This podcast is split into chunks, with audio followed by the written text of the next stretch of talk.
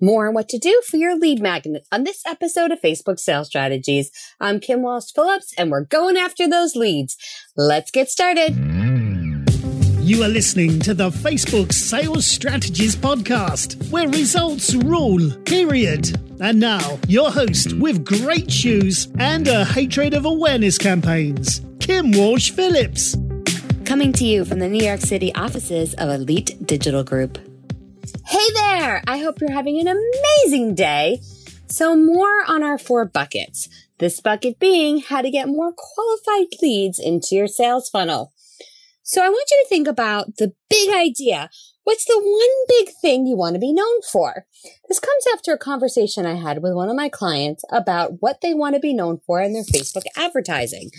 They were going after their ads in a bunch of different angles, different characteristics that their clients tend to have from people who are affluent, people who are going to work with them for the first time, people who are single men to married people with estates, many, many different strategies. And they were all coming out in different messaging on their ads. When you're, unless you're really, you know, Pepsi and you got millions and millions and millions of dollars in advertising, you want to use your advertising platform for one big idea, one big message that you're going to focus all of your messaging with all of your Facebook posts, all of your ads, all of your lead magnets. So I want you to determine what's that one big idea and make your lead magnet specifically about that and then make it valuable, not just a piece of information.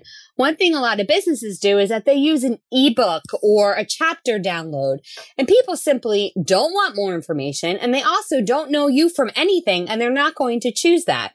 So instead, if you can give a guide, a checklist, a blueprint that also aligns with that one big idea that you have, that's super, super valuable. So my one big idea is that I'm going to teach people how to generate sales with Facebook, right? I'm going to teach people how to generate sales with Facebook. That's one of my one big ideas for an entire division of my company. So then every single lead magnet I put out is going to be that way. How to do a Facebook live video. It's going to get you more sales. And here's the script. How to have more effective sales with your ads. Here's seven ad templates.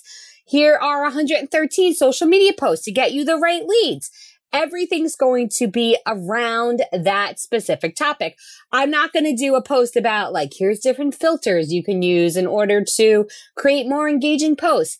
That's not my jam, right? My big focus is on sales. And so all of my posts, all of my lead magnets are going to be about that same topic. And then I have to make sure that every single option I give is going to give value, not information, but value to my prospect. I know I sound like super er today, but that's so important.